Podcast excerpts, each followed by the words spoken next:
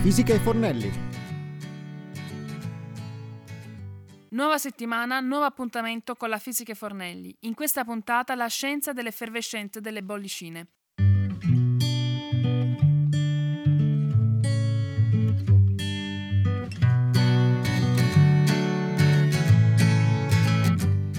Benvenuti a questa nuova puntata della Fisica e Fornelli, il programma di Samba Radio in cui si parla di cucina ma in maniera un po' particolare, perché in questo programma non si parla solo di ricette di cucina tradizionale, ma di fisica, quindi di tutti quei processi chimici e fisici che servono per preparare determinati cibi o tutti quei processi che contribuiscono alla formazione delle bollicine degli spumanti.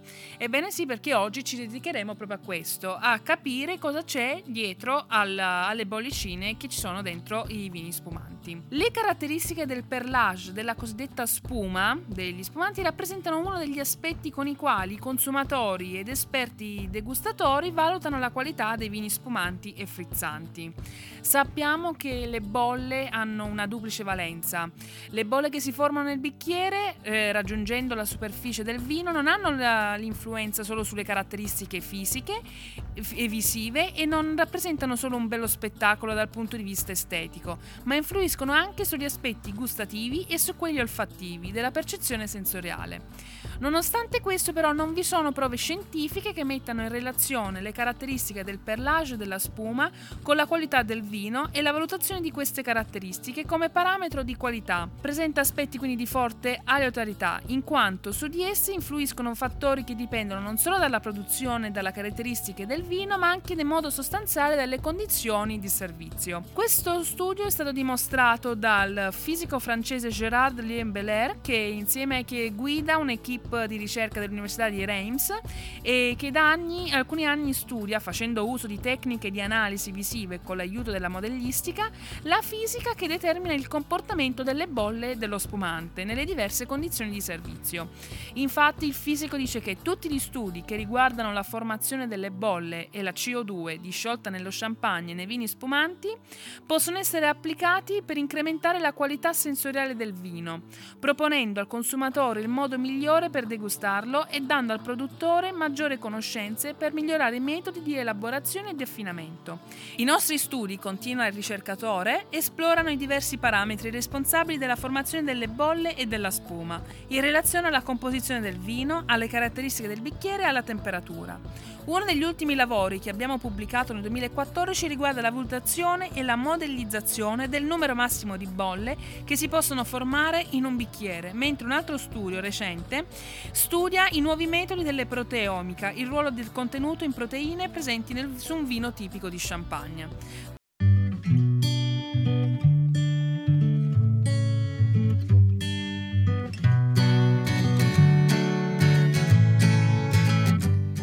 Tutti sappiamo che all'interno di una bottiglia di spumante è racchiuso della CO2, quindi dell'anidride carbonica. Ne è presente il circa il 10-11 grammi sul litro. Questa qui si forma nella rifermentazione degli zuccheri durante la presa di spuma e si trova disciolta e in equilibrio con la pressione parziale dello spazio di testa, secondo quanto descritto dalla legge di Henry. Contrariamente però a ciò che comunemente si pensa, la formazione delle bollicine non è del tutto scontata. Infatti possiamo anche parlare di una vera e propria vita delle bollicine. Infatti si è la nascita, la risalita e la morte. Quando la bottiglia viene aperta e la pressione alla superficie del vino, per esempio nella bottiglia o nel bicchiere al momento di servizio, passa improvvisamente dalla precedenti 4-6 atmosferi alla pressione atmosferica, la CO2 disciolta nel liquido si viene a trovare in uno stato di sovrasaturazione. I ricercatori francesi hanno scoperto un metodo, che è il metodo della termografia a infrarossi, che permette di eh, fotografare ad alta velocità eh, con un obiettivo microscopico e riprendere 5.000 fotogrammi per secondo. Inoltre gli studiosi hanno dimostrato che la maggior parte dei casi i punti di nucleazione delle bollicine sono rappresentati da piccole fibre di, le, di cellulosa, dalle dimensioni dell'ordine circa dei 100 micron e in particolare dalle bolle d'aria che rimangono trattenute al loro interno. La bollicina di anidride carbonica che si trasforma nel punto di nucleazione rimane attaccata alla fibra fino a quando non raggiunge una dimensione critica, allorché si stacca e sale verso l'alto per lasciare spazio alla formazione di un'altra bolla, che andrà a formare una catena con le precedenti. Poi l'altro punto, l'altro step è quello della risalita, infatti le bolle risalendo verso l'alto aumentano di dimensioni per un fenomeno di diffusione della CO2 disciolta nella fase gassosa e di conseguenza aumentano la loro velocità fino ad arrivare alla superficie del liquido con diametri generalmente inferiori al millimetro. La, maggior, la maggiore persistenza della spuma della birra, per esempio, è legata al fatto che, essendo più lente, le bolle trattengono più tensioattivi e rimangono più rigide. Solo una parte della bolla emerge sulla superficie, mentre il resto rimane sommerso come avviene quasi in un iceberg. E infine c'è la morte di una, boll- di una bollicina.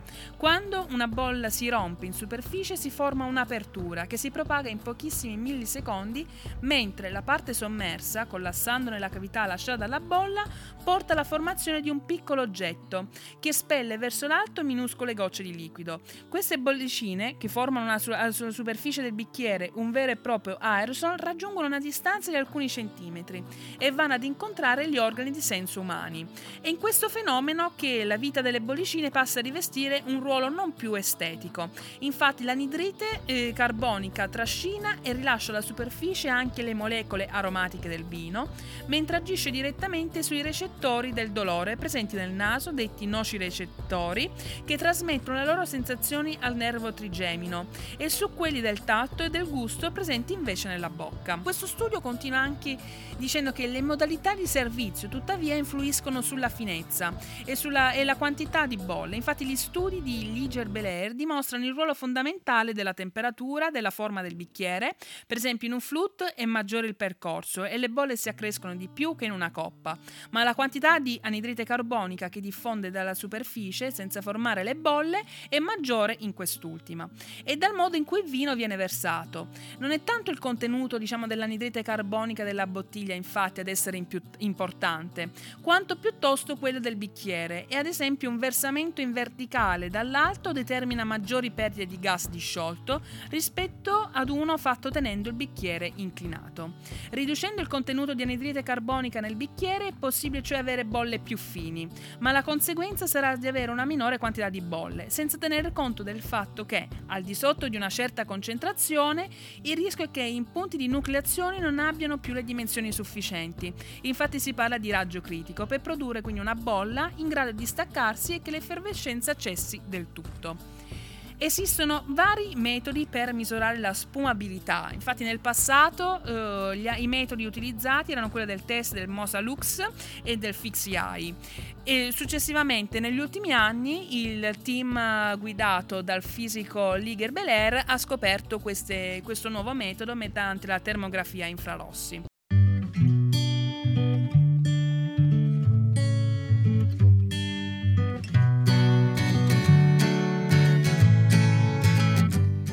Parliamo del test di Mosalux. Il, è un metodo sviluppato e più accreditato per la valutazione della spumabilità dei vini che è stato messo a punto negli anni 90 da Mauger per valutare in condizioni standardizzate l'attitudine di un vino a formare una schiuma di un certo spessore e la sua persistenza nel tempo.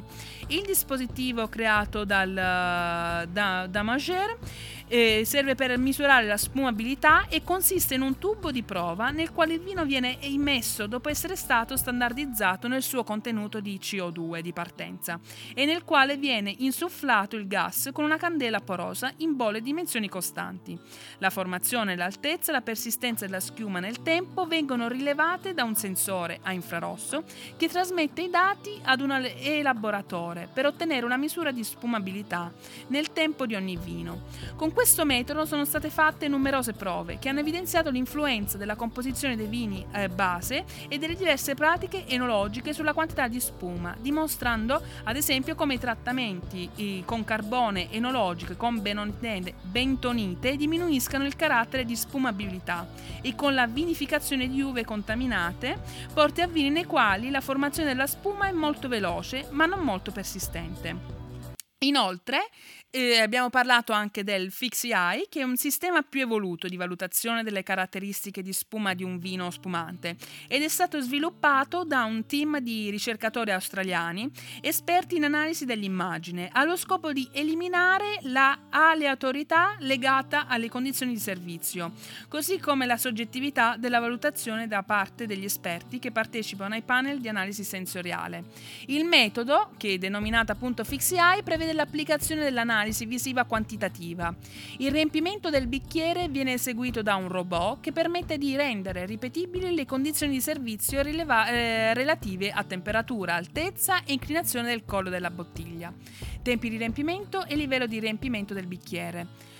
I parametri rilevati, la velocità di formazione della spuma, le dimensioni delle bolle e la loro persistenza vengono rilevate dall'analisi delle immagini digitali riprese da una o più fotocamere posizionate sul lato o sopra la superficie del bicchiere. Un'ultima curiosità rileva- eh, riguardo le bollicine è quella che esistono 30 bolle al secondo. Infatti, facendo uso di uno stroboscopio, che è uno strumento che permette di osservare un oggetto in movimento come se fosse fermo, è stato possibile studiare la ciclicità della formazione di una bolla da uno stesso punto di nucleazione, osservando che, essendo questo fenomeno dipendente dal contenuto di anidride carbonica di una bevanda, in un bicchiere di champagne, per esempio, si possono formare circa 30 bolle per secondo da ogni nucleo, mentre in un boccale di birra se ne formano circa 10.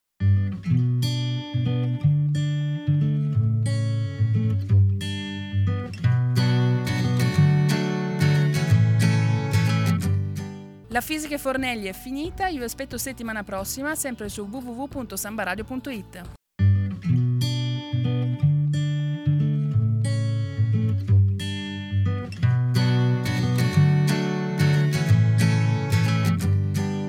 La fisica e Fornelli